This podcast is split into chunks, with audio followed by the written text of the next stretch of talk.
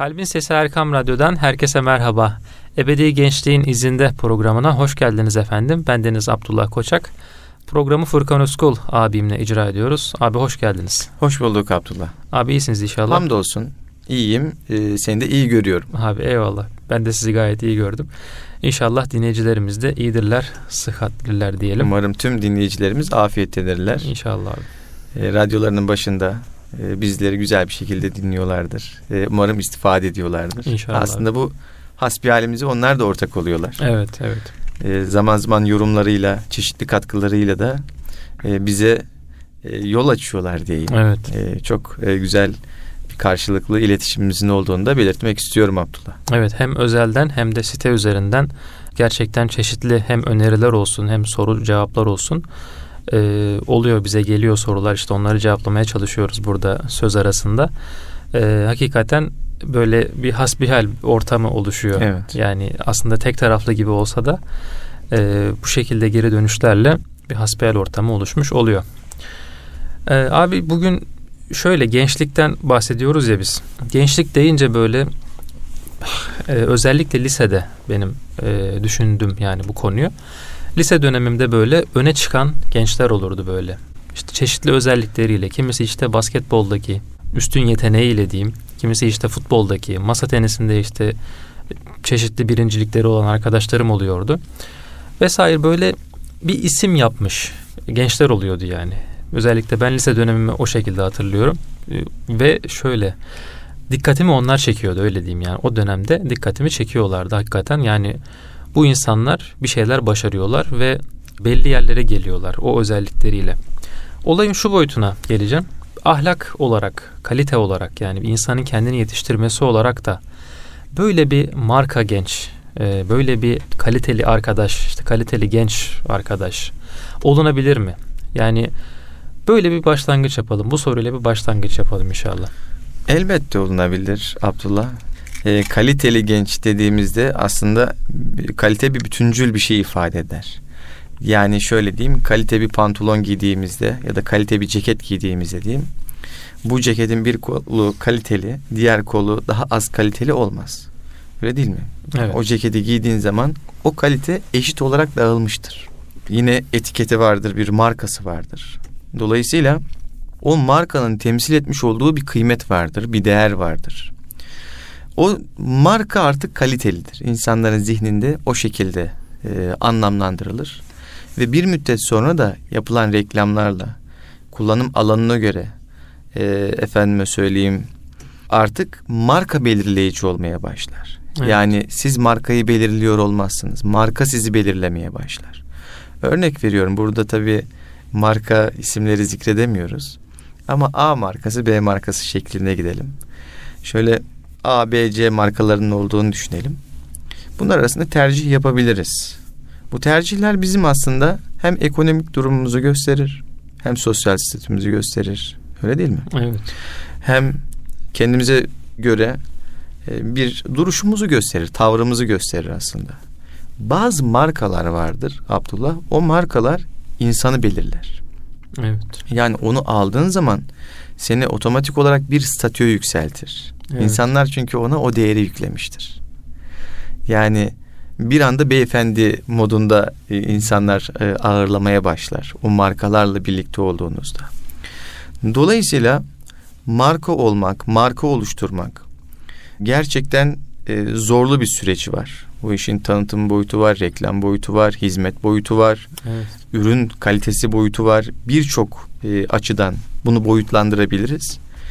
Ancak hepsinin ortak noktası kalitenin eşit olarak dağılmış olması.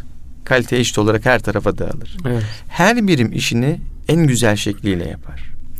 Şimdi marka üzerinden biraz konuştuk ama aslında meselemiz kalite genç. Şimdi evet, oraya bağlayacağız işi. Hı hı. Bir genç duruşuyla, tavrıyla, efendiliğiyle, ahlakıyla, meselelere bakışıyla, inancıyla, en temelde aslında inanç yatar bunun. Kalitenin temelinde inanç yatar diyeyim. Evet. Aslında çok motto gibi oldu sanki. Öyle değil mi? Evet, evet. Bir cümle oldu. Evet, yani motto vari bir cümle oldu. Evet. Neyse, çalmasınlar. Bunu kendi aramızda şey yapalım. Neyse, şunu diyeceğim Abdullah. bu genç, az önce bahsetmiş olduğum özelliklere sahip olan genç, aynı o bariz markaların, o bilinen insanların onu aldığında kıymet kazandığını düşündüğü markalar gibi bir yükselmeye başlar, yıldızı parlamaya başlar. İnsanlar arasında seçilmeye başlar. İşte bu kalitenin göstergesidir. Tabii biz günümüz dünyasında, günümüz kapitalist dünyasında, artık bu kapitalist dünya herkesi marka olarak aslında etiketlemeye çalışıyor. Yani her insan bir markadır diyor. Evet. Örneğin önceden sadece tüzel kişiliklerin, şirketlerin logoları olurdu. Şimdi artık fertlerin bile logoları var. Evet. Yani Furkan Özkul, bir logosu var Furkan Özkul'un. Önceden profil fotoğrafları konulurdu. Şimdi profil fotoğrafları değil, direkt logoyu koyuyoruz. Evet. Yani bu şunu beraberinde getiriyor. Ben bir markayım diyor logo yaptıran kişi. Dolayısıyla logo yaptıranları eleştirmiyorum burada ama sistem aslında insanları bir şey noktasına doğru getiriyor. Evet. Ne derler ona? Bu tüketim, üretim mekanizmasının bir çarkı, bir vidası haline dönüştürmeye çalışıyor. Sadece belki bu noktada küçük bir itirazım olabilir. Diğer taraftan bir benzetme olması yönüyle biz marka ve kaliteyi aslında gençlerle özdeşleştiriyorum şu an. Bir benzetme yapıyorum. Evet, evet. Her gencin inanmış olan, işte temel değerlere gönül vermiş olan, hayatını onunla idame ettirmeye çalışan, yürütmeye, sürdürmeye çalışan her gencin aslında o kaliteyi hayatının her yanına yansıtması gerektiği durumu söz konusu. Evet. Yani ben okulumda iyiyim ama efendime söyleyeyim namazlarımı kılmıyorum. Bu kaliteli bir genç değil aslında. Ya da ben işte çok edepliyim ama yani çok da dünya işleriyle, okulla, işle, şunla bununla uğraşmıyorum. Bu da kaliteye gölge düşürür. Evet. Kaliteyi belirleyen unsur hepsinin bir bütün halinde olmasıdır. Yani nitekim Yüce Rabbimiz Peygamber Efendimiz'e vermesi gereken mücadeleyi beyan ederken dünyadan da nasibini unutma diyor, değil mi? Buyuruyor. Evet. Dünyadan da nasibini unutma. Demek ki neymiş? İslam dünya ahiret dengesini kurmakmış. İslam kalitede bunu baz alıyor. Evet. İşte estağfirullah, hayrul umuri evsatuha derken, yani işlerin en hayırlısı orta yollu olandır derken, tuttuğumuz yolun, bulunduğumuz yerin dünya ahiret dengesi içerisinde hep orta yolda olmamız gerektiğini bizlere tavsiye ediyor. Evet. Yine şunu da ifade edelim. Özünde Müslümanın dünya hayatı yoktur. Yani dünyevi bir şey yoktur. Aldığı her nefesi Allah için verdiği ideal bir Müslümandan bahsediyorum. Allah için alıp verdiği her nefes aslında onun ahiretine yarar. Evet. Dünyasına da yarasa ahiretine yarar. Evet. Ya çok karlı bir kazanç söz konusudur Müslümanın hayatında. Evet, yani şöyle diyebilir miyiz abi? Güzel bir marka var. Şimdi marka üzerinden gidiyoruz. Örneğimiz öyle oldu. Çok güzel bir marka düşünelim. Bu markayı görünce biz onu işte diyelim ki bir şapkanın üzerinde de görsek, işte bir kalemin üzerinde de görsek, bir cüzdanın üzerinde de, tişörtün üzerinde de görsek, o markanın hani logo dedik ya, logosunu görsek, bu eşya, bu nesne güzeldir, kalitelidir diye düşünürüz. Değer katar diye düşünürüz. Evet. Yani şöyle, gencin de işte o kaliteli gencin de adı geçtiğinde demek ki böyle bir kalite akla gelmesi gerekiyor. Evet. Aslında buradan şuna geçeceğim. Şöyle ki, yani genç aslında bir isim duyurmakla mı uğraşacak? Yani bizim akla iyi bir kimse olarak mı gelmeli? Yoksa böyle orta yollu giderek, işte orta yol dedik ya, orta yolda giderek böyle çok isim duyurmadan, işte çok akla gelmeden, böyle kıyıda köşede kalarak mı, işte yaptığı her şeyi böyle sadece Allah için yaparak, işte bunu da çok fazla duyurmadan yaparak, devamlı böyle bir, yani bilmiyorum, sorumun soruluş şeklinden de anlaşılacaktır. Doğru olan bu mudur? Yoksa biraz böyle isim yapmak, o marka yapmak daha önemli midir günümüz dünyası için özellikle? Evet, bu da önemli bir nokta. Az önceki noktayla da bağlantılı aslında. Yani genç bir yere gittiği zaman, bu bahsetmiş olduğum kaliteye sahip olan genç bir yere gittiğinde değer katar. Evet. Orayı aydınlatır. Adeta bir ışık gibidir. Aktiftir, efendime söyleyeyim gayretlidir. İnsanları çeker, toparlar, organizasyonlar yapar. Evet. Onlarla sohbet eder, tebessüm eder, yardım eder. Daha sayabileceğimiz birçok aslında olumlu özellikleri vardır. Şimdi böyle bir gencin aslında duyurusunu, tanıtımını yapmış olduğu işin bizatihi kendisi. Yani temsili yapmış oluyor. Evet. Yani temsil ettiğinde, kendi değerini temsil ettiğinde, değerlerini temsil ettiğinde en kıymetli hazineyi aslında sahip olmuş oluyor. Yani parlıyor dedik ya toplum içerisinde. Evet, evet. O zaten dilden dile onun meziyetleri, güzellikleri yayılmaya başlıyor. Burada şunu da ifade etmek lazım. O kişinin kendi becerisinden, kendi güzelliğinden, yakışıklılığından ziyade olan bir şey bu. Bu onun yapmış olduğu güzel faaliyetlerin, Allah katındaki güzel amellerinin bir yansıması aslında. Evet. Dolayısıyla o genç kendi bulunmuş olduğu yerde parlar, kıymet katar, değer katar, mutluluk kaynağı olur. Bir taraftan genç özelinde bakalım. Böyle bir genç olmaya gayret ediyoruz. Topluma fayda sunuyoruz. Değer katıyoruz. Değer buluyoruz dolayısıyla. Çünkü değer kattığın bir toplumdan değer görmeye başlarsın. Evet. Bu da önemli bir noktadır. Evet. Yani bana ne bu insanlardan? Ben kendi işime bakarım dediğimiz zaman o toplum bir müddet sonra hep tırnak içerisinde bana neciye döndüğünde bu sefer biz herhangi bir şeye ihtiyaç duyduğumuzda, toplumsal bir gereksinim olarak söylüyorum bunu, işte o organizasyon becerisini kaybetmiş bir noktaya sürüklenebiliriz. Allah muhafaza. Evet. İşte bu noktada da küçük bir hatırlatma, küçük bir uyarı yapmak lazım. Tekrar gencin o durumuna dönecek olursak Abdullah, o genç ferdi olarak yapmış olduğu iyiliklerin hiçbirisini anlatmak durumunda olmamalı diye düşünüyorum. Ben ferden yaptığım bir hayır vardır. Bunun anlatılması dinimizce de hoş karşılanmamıştır. İyilikler Allah'la kul arasında yapılır, unutulur. Evet. İki şeyi unut, iki şeyi de unutma demişler büyüklerimiz. Bir yaptığın iyiliği unut, bir de sana yapılan kötülüğü unut. Evet.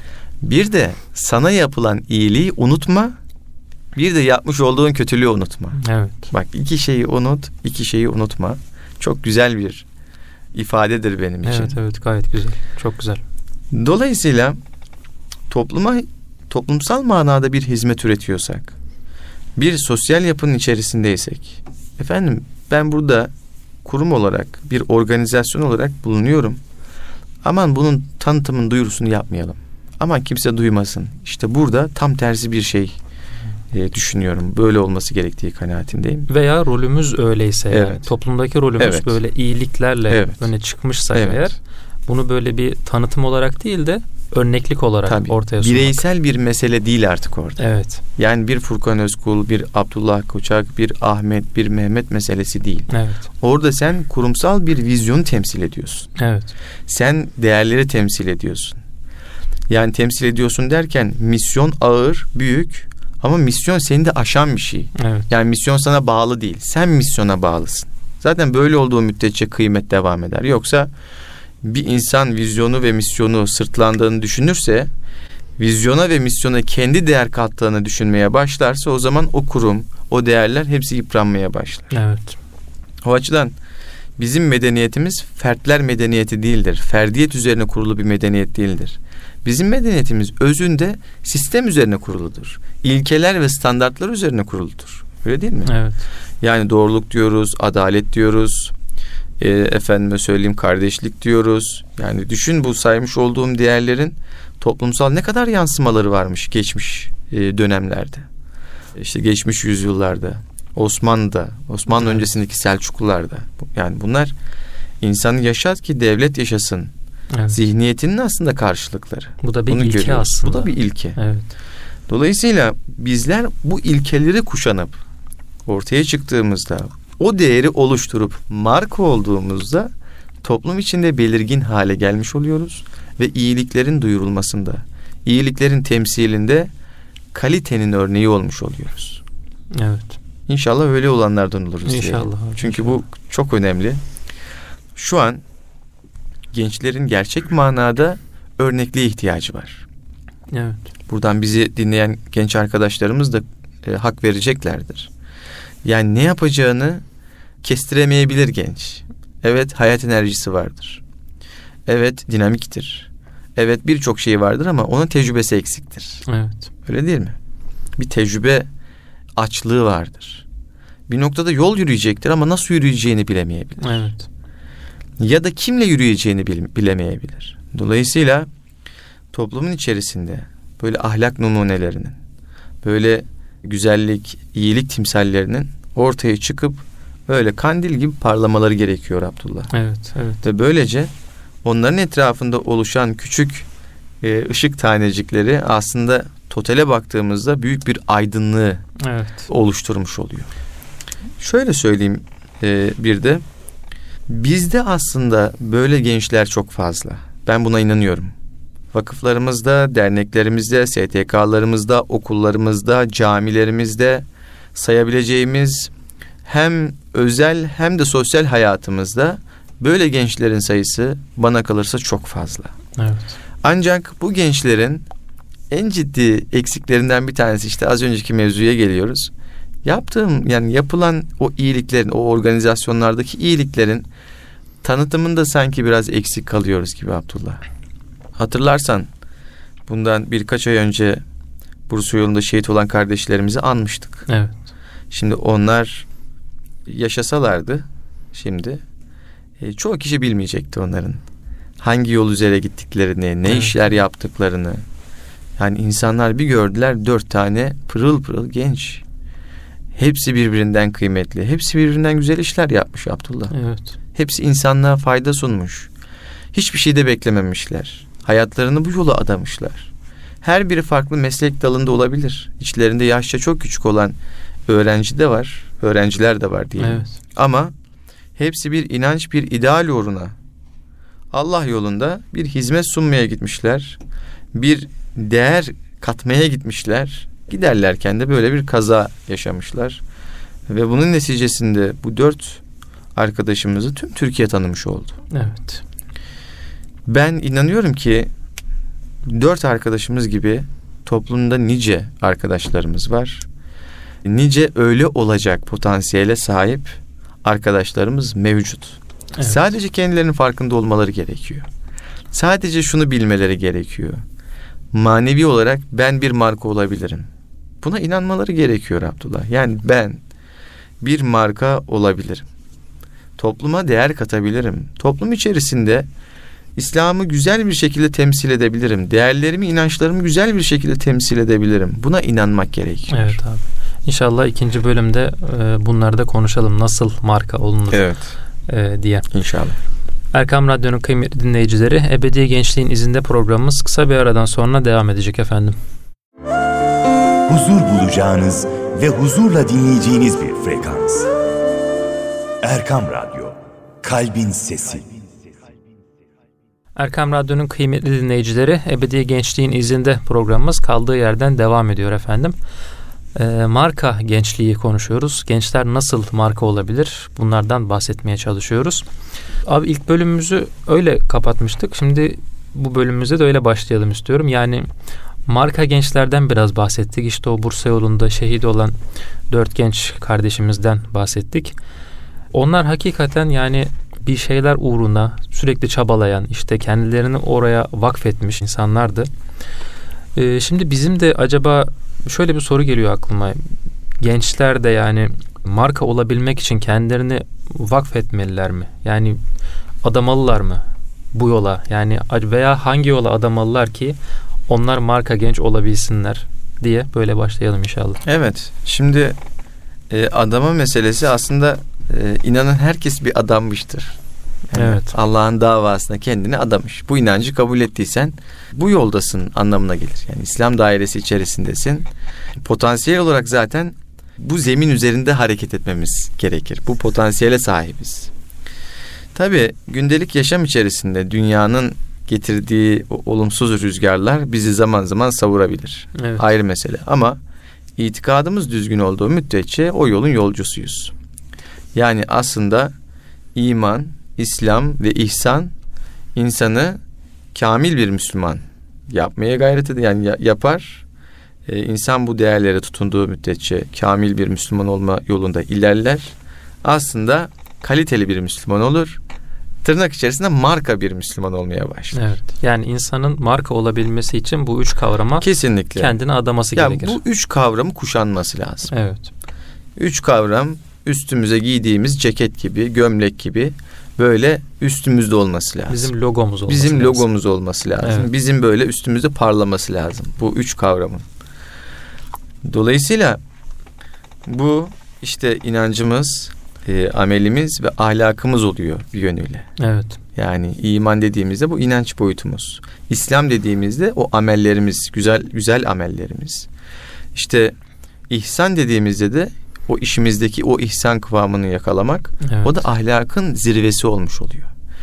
Bunun kodları aslında Kur'an-ı Kerim'de mevcut olan şeyler, hadislerde mevcut olan temelleri buraya dayanıyor. Evet. En basitinden ben kaliteli olmak istiyorum diyen bir genç arkadaşımız Peygamberimizin hayatını okuyabilir.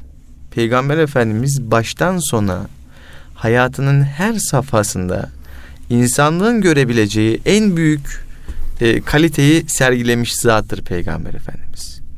Öyle değil mi? Evet. Bunu şundan dolayı söylüyorum. Bunu inandığım için subjektif bir değerlendirmenin ötesinde aslında İslam'a inanmayan, daha dışarıdan bakıp da değerlendiren kimseler Peygamberimizin hayatının bir biyografi gibi okuduklarında da bu kanaate varıyorlar. Yani evet, o hayata hikmetin hakim olduğunu görüyorlar. Evet. Dolayısıyla hayatımı ben kalitelendirmek istiyorum. Topluma değer katmak istiyorum. Değer görmek, değer bulmak istiyorum diyen her gencin iki tane başucu eseri muhakkak olmak durumunda. Ya bunlardan bir tanesi Allah'ın kitabıdır. Evet. Bir tanesi de Peygamberimizin hayatını anlatan, kendilerine üslupça en yakın gelen herhangi bir siyer kitabıdır diyelim. Evet. Peygamber Efendimizin tavsiyeleri, hadisleridir diyelim. Bu eserler kişiyi ne yapar? Hakikaten o kalite yolunda bir adım daha, bir adım daha, bir adım daha marka olmaya doğru götürür. Tabii burada hedef marka olmak değil Abdullah. Onu da belirtmek lazım. Evet. Yani ben marka olmak için bunu yapıyorum, toplum bana kıymet versin diye değil özünde. Evet. Her şeyin temelinde Allah'ın rızası olması lazım. Neticede bu yol ebedi gençliğin yolu. Evet. Programımızın adı da Ebedi Gençliğin izinde. Öyle evet, değil mi? Evet. Yani biz konuşurken klasik manada bir marka yönetiminden konuşmuyoruz. Biz işte kapitalist dünyanın kodlarına göre oluşturulmuş bir kaliteden de bahsetmiyoruz. Evet. Biz insanın özüne ilişkin, varoluşuna ilişkin olan esasları kalitelendirmekten bahsediyoruz. Yani orayla buluştuğunda insan aslında fıtratıyla buluştuğunda, oraya kavuştuğunda o kalitenin artacağını söylüyoruz. Evet. Bunun da yolu belli. Kur'an ve sünnet. Bunun da yolu nedir? Allah'ın yolu, efendime söyleyeyim, esaslarına tam anlamıyla sahip çıkmaktır. Evet. Onu hayata hakim kılmaktır. Böylece insan kalitelenir, marka haline gelir. Yani İslam inanç esaslarını tabii hayatımızın İslam inanç bir esası haline getireceğiz. Evet, evet. Başka türlü evet, farklı türde de kalite olabiliriz. Evet. Çok iyi sesimiz olabilir. Bu bizi bir marka haline dönüştürebilir. Çok güzel olabiliriz, çok yakışıklı olabiliriz. Bu da bizi bir marka haline dönüştürür. Ancak şunu unutmamak lazım. Bu dünya hayatından insana kalan çok da bir şey değil Abdullah. Evet. Yani bu dünyada hiçbir şeyimiz kalmayacak özünde. Yani ahirete göç ederken bedenimiz bile bize ait olmuyor artık. Ona bile hükmedemiyoruz. Hiçbir şeye hükmeder halde olmuyoruz. Ancak bu dünyadan götürdüğümüz amellerimiz oluyor. Evet. Bize yoldaşlık edecek amellerimiz olacak. Bunu da belirtmek lazım. Bunun da yanında sadakayı cariye evet, diye adlandırdığımız o bizden sonra da bizi takip eden o sadakalarımız da bizimle birlikte geliyor değil mi? Şimdi şöyle söyleyeyim Abdullah. Gerçek markaların marka değerlerini yapmış oldukları reklamlar oluşturmaz. Ya da tanıtımları oluşturmaz. Bir alanda, bir kategoride ilk olmaları oluşturur. Yani ilk dolma kalemi üreten kişi ya da bir firma ya da şirket ne dersek diyelim, o alanın markasıdır yani. Tek başına o herkes tarafından bilinir. Evet, bazı kategoriler öyledir. Mesela bugün işte arazi araçlarını düşünelim. Bir marka bir araç üretmiş. Artık diğer markaların üretmiş oldukları o araçlar da onun ismiyle anılır hale gelmiş. Evet. Yani kategorinin adı markanın adı olmuş. Evet. Dolayısıyla bir alanda çığır açmış, öyle söyleyelim. Dolayısıyla o doğal bir marka haline gelmiş oluyor. Müslümanın da hayatı aslında hep çığır açmak üzere olması lazım. Hangi alanda? Hayır alanında. Sürekli hayırlı işlerle meşgul olması, hayırda çığır açması, az önce bahsettiğin o sadakayı cariyeler bırakması lazım. Evet. Yani insan öldükten sonra da amel defterini hep besleyen, evet, oraya sevap hanesine sürekli bir şeyler düşmesine vesile olan o hayırda çığır açması lazım. Evet. Peygamber Efendimiz bu noktada gerekli yönlendirmeleri Müslümanlar için yapıyor. Yani insanlar öldüklerinde amel defterleri kapanır. Ancak 3 sınıf vardır ki Abdullah, bunlar müstesnadır. Peygamber Efendimiz bu şekilde bizlere bildiriyor. Birincisi sadakayı cariye, yani yaptırmış olduğun handır, hamamdır, yoldur. Böyle bir şey yaptırdığında oradan ne kadar insan istifade ediyorsa o senin amel defterine yansıyor. İkinci olarak, geride hayırlı bir evlat bırakıyorsan o hayırlı evlat da senin için bir sadakayı cariye oluyor. Evet. O yapmış olduğu tüm hayırlardan sana da sevap göndermiş oluyor. Üçüncü olarak Abdullah, bir ilmin var ve bu ilmi insanlarla paylaşıyorsun. Bir eser ortaya koyuyorsun. O eserden istifade edildikçe de senin amel defterine sevaplar yazılmaya devam ediyor. Ya da talebe yetiştiriyorsun. Tabii, talebe yetiştiriyorsun. Yani onların ilmi dünyalarına, kendi birikimine aktardığında, evet, bu da sadakayı cariye hükmünde oluyor. Buradan şuna geleceğim.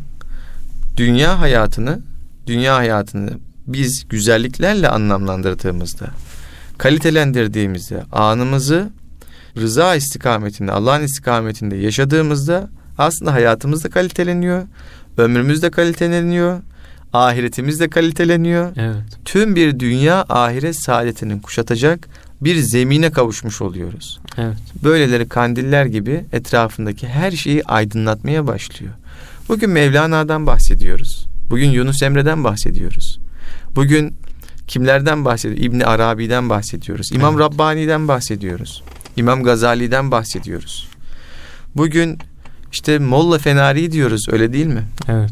Bugün kimler demiyoruz? Yani nicelerini daha kendi, diyelim ki, geçmişimizden, medeniyetimizden söyleyebiliriz. Yüzyıllar önce vefat etmişler. Yani dinleyicilerimiz de katılacaklardır muhtemelen.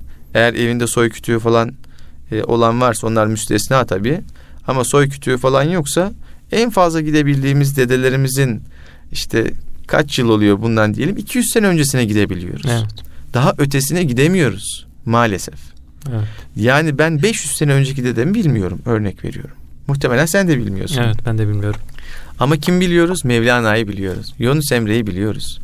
Nasreddin Hoca'yı biliyoruz. Evet. Yani buradan şuraya geleceğim.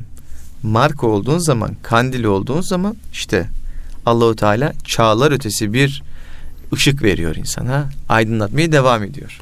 Veya şöyle denebiliyor abi. Mesela Konyalı insanlar, ben Mevlana torunuyum diye, evet, kendi nesebini oraya evet, dayandırabiliyor. Evet. İşte İstanbulluysa mesela işte ben Fatih'in torunuyum işte, veya evet, özellikle o Osmanlı hayranı gençler, evet, böyle yapıyorlar işte, Fatih'in torunuyum. İşte belki işte Akşehirli olanlar işte Nasreddin Hoca'nın torunuyum. Hocam. İşte Eskişehirli olanlar hakeza aynı şekilde. Yani böyle aslında o marka olan kişiler, o yaptıkları, ettikleriyle, işledikleri o güzel amellerle bir sadakayı cariye ortaya koyuyorlar ve o markaları bir nesiller boyunca da devam ediyor. Buradan şuna geleceğim. Yani öyle bir marka oluşturmuşlar ki o insanlar, o müstesna şahsiyetler, o marka onlar öldüklerinde de devam etmiş. Yani bir son bulmamış, inkıtaya uğramamış, hala devam ediyor. Belki de bizim işte kendimizi markalaştırma olarak konuştuğumuzda bir çıta koymamız gerekirse bunu koyabiliriz belki. Yani biz öyle bir marka oluşturmalıyız ki kendimiz için, yani kendimizi öyle kaliteli hale getirmeliyiz ki biz vefat ettikten sonra da bu marka devam etsin şeklinde. Yani bunun için de yapmak ne yapmak gerekir? Tabii bunun bir formülü yok. Bu biraz nasıl diyeyim, kişinin kendiyle alakalı, biraz yaşadığı toplumla alakalı. Bir kader meselesi aslında, her şeyde olduğu gibi bu da bir kader meselesi. Evet. Ama insanın cüz'i iradesi var bizim inancımıza göre. Yani biz cüz'i irademizle elimizdeki imkanları değerlendirdiğimizde en üst seviye neyse oradan verim alma gayreti içinde olmamız lazım. Yani tabii örneklendirebiliriz. Ben diyelim benim kapasitem 100 metre koşmaya yeterliyse ve ben 50 metre koşuyorsam demek ki 50 metrelik bir açığım var Abdullah. Evet. O 50 metreyi de işin içine katarak 100 metreyi zorlamam lazım. Benim koşu kapasitem bu. Ama başkası diyelim 1 kilometre koşuyordur. O da o kapasiteyi zorlaması lazım. Yani şöyle diyeyim. Ben 100 metre koşabiliyorum. 100 metrenin yüzünde koşuyorum. Bütün enerjimi sarf ediyorum ve verimimi ona göre alıyorum. Diğeri 1 kilometrelik imkana sahip ama 300 metre koşuyor. Evet. 300 metre koştuğu için o daha başarılı değil. Evet. O imkanını kullanmadığı için aslında daha da başarısız. Herkes kendi imkanını, kendi kapasitesini zorlayarak belli etmesi lazım. Ki evet, zorlamadan insan kapasitesini göremez. Evet. İnsanın kapasitesi zorluk anlarında ortaya çıkar. Yani bir proje yetiştirmen gerekir ve o son güne kalmıştır. Örnek veriyorum, o gece bir projeyi hazırlarsın. Sonra kendine inanamazsın. Ben bunu nasıl yaptım diye. Evet. Halbuki bu güç sende vardı. Ama açığa çıkması için o zorluğu yaşaman gerekiyordu. Bugün işte sınava hazırlanan genç arkadaşlarım, sınav biliyorsun yaklaşıyor. Evet, şurada evet, bir aylık bir vakitleri kaldı. Yani evet, çalışmaları, gayret etmeleri, kendi içlerindeki o potansiyeli yakalamaları gerekiyor. Bunun için çaba sarf etmeleri lazım. Gayret göstermeleri gerekiyor. Ki programımızın başında da söyledik ya, aslında kalite bir bütündür diye. Evet. Bütün hayatımıza sirayet edecek bir süreçtir aslında bu. Marka olmak bütün bir hayata sirayet eder. Evet. Yani ben şu alanda iyiyim ama bu alanda çok kötüyüm deme durumumuz söz konusu mu? Şöyle yani değil. Hani ben imanım çok güçlü ama namaz kılmıyorum ya, böyle bir şey. Yani insanların imanıyla alakalı bir şey söylemiyoruz ama şunu demek istiyorum. Üstünde o logo varsa yani sen o logodaki kıyafeti giyiyorsun zaten yani. O logodan başka kıyafet giymiş olamazsın yani. Yani birbirini tamamlaması gerekiyor evet, bunlar. Evet. Yani çok iyi inanıyorum. Evet. Efendim hocam çok iyi namaz kılıyorum ya da amellerim var, tamam. Ama işte ahlaki olarak çok iyi. Ya böyle bir dünya yok. Yani bunların birbirini tamamlaması gerekiyor. Ya da şöyle diyeyim. Her şey çok iyi gidiyor hayatımda ama ders çalışmak falan istemiyorum. Hı hı. Ya ama bunu da yapman gerekiyor. Geleceğin için bunu yapman gerekiyor. Evet. Ben çok başarılıyım. Her şeyim de iyi. Ama insanlara yardım etmiyorum. Hayır, bu da eksik. Sen insanlara da fayda sağlaman gerekiyor. Yani bunların hepsini şöyle topladığımızda hepsi bir bütün olarak aslında o kaliteyi ifade etmiş oluyor. Evet. Yani herkes bir numara olmak zorunda değil elbette. Ama potansiyelimiz ölçüsünde en iyiyi zorlamamız gerekiyor. Evet. En iyi zorlamamız gerekiyor. Bunun için inancımızı iyi bilmemiz lazım. Bildiklerimizle amel etmemiz lazım. Hayatın her alanına, gerçekten kendi hayatımızın da her alanına o güzellikleri ulaştırmak lazım. Başkalarına ulaştırmak lazım. Yaygınlaştırmak lazım. İşte böylece o kalite toplumda da artacak, insanda da artacak. Aslında toplumun yaşadığı büyük krizlerin temelinde de Abdullah, yatan sebeplerden bir tanesi de bu. Toplumun kalitesi düşmeye başladıkça hadiselere karşı gösterdiği tepkiler de değişmeye başlıyor. Yani o tepkilerin daha makul bir zeminde olması için kaliteli bir topluma ihtiyaç oluyor. Evet. Şimdi dünyanın birçok yerinde insanlar zorluk yaşıyorlar. Dünyanın birçok yerinde hakikaten sıkıntılar var. Ancak sıkıntıların olgunlaştırdığı, efendime söyleyeyim işte inancına sarılan ama o sıkıntıları da aşmaya çalışan insanların duruşuyla o işte dinden uzak, Allah'tan uzak, o sefalet içerisindeki yaşantı ama bir taraftan bolluğun da olmuş olduğu bir işte diyelim batı dünyası, evet, tamamen sürüklenen giden bir gençlik görüyorsun mesela orada. Evet. Halbuki o imkanlarla, o potansiyelle çok daha uç noktalara ulaşabileceğini düşündüğüm bir toplum ahlaki çöküntü yaşadığı için her noktada aslında SOS vermeye başlamış. Evet, arızalar vermeye başlamış. Evet. Neden? Yani matematiksel olarak bunların çok daha başarılı olmaları gerekiyor. Çok daha üst seviyede olmaları gerekiyor. Evet. Ama o üst seviyeyi yakalayamıyorlar. Neden yakalayamıyorlar? Çünkü ahlaki olarak, inanç olarak ciddi krizler yaşanıyor. Bugün Batı dünyası özellikle entelektüel anlamda yani kendi geleceğini sürekli düşünür durumdalar. Yani bir uçuruma doğru gidiyor kamyon. Bunu nasıl durdurabiliriz? Bu uçuruma çok yaklaştı artık. Nasıl olacak? Çünkü nüfus artmıyor. Gençlik büyük oranda sefil bir yaşantının içerisinde. En basitinden aile değerlerinin hiçbir kıymeti kalmamış. Bunu pandemide görmedik mi Abdullah? Evet. İnsanlar anne babalarını bakım evlerine bırakmışlar. Bakım evlerindeki bakıcılar pandemi sürecinde onları terk etmiş. Açlıktan ölen nicelerini gördük. Evet, yani evet, televizyonlardan duyduk diyelim. Bunlar Avrupa ülkeleri. Bunlar medeniyetin tırnak içerisinde zirvesinin yaşandığı Avrupa ülkeleriydi. Ama bakıyorsun diyelim yoksul gariban bir Anadolu insanı, bırak kendi anne babasını, köyündeki bir yaşlı teyzenin, yaşlı bir amcanın bakımını üstlenebiliyor. Ona yemek götürüyor. Onun diyelim ilgi ihtiyacı varsa ilgi veriyor. Evet. Yani nasıl söyleyeyim, insanlık yaşıyor işte orada. Evet. Demek istediğim şu: bir bütün olarak bizler insanız. Maddi manevi tabii ki en iyi noktada olmak gerektiği kanaatindeyim. Hem maddi anlamda hem manevi anlamda olmaya çabalamak lazım. Yani kimseye muhtaç olmamak lazım. Evet, evet. Çünkü maddi ve manevi olarak belli bir seviyede olduğun zaman, iyi bir seviyede olduğun zaman insanlara ulaştırabileceğin fayda da daha iyi bir seviyede olmuş oluyor. Evet. O açıdan kaliteli olduğumuzda, bir marka haline geldiğimizde etki alanımız, yapacağımız işler her zaman çok daha sınırları aşabiliyor.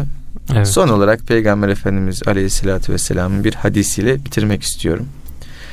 Güçlü mümin, zayıf müminden hayırlıdır buyuruyor Peygamber Efendimiz. Evet. Yani her alanda güçlü mümin, zayıf müminden hayırlıdır. Güçlü olmaya gayret etmemiz gerekiyor Abdullah.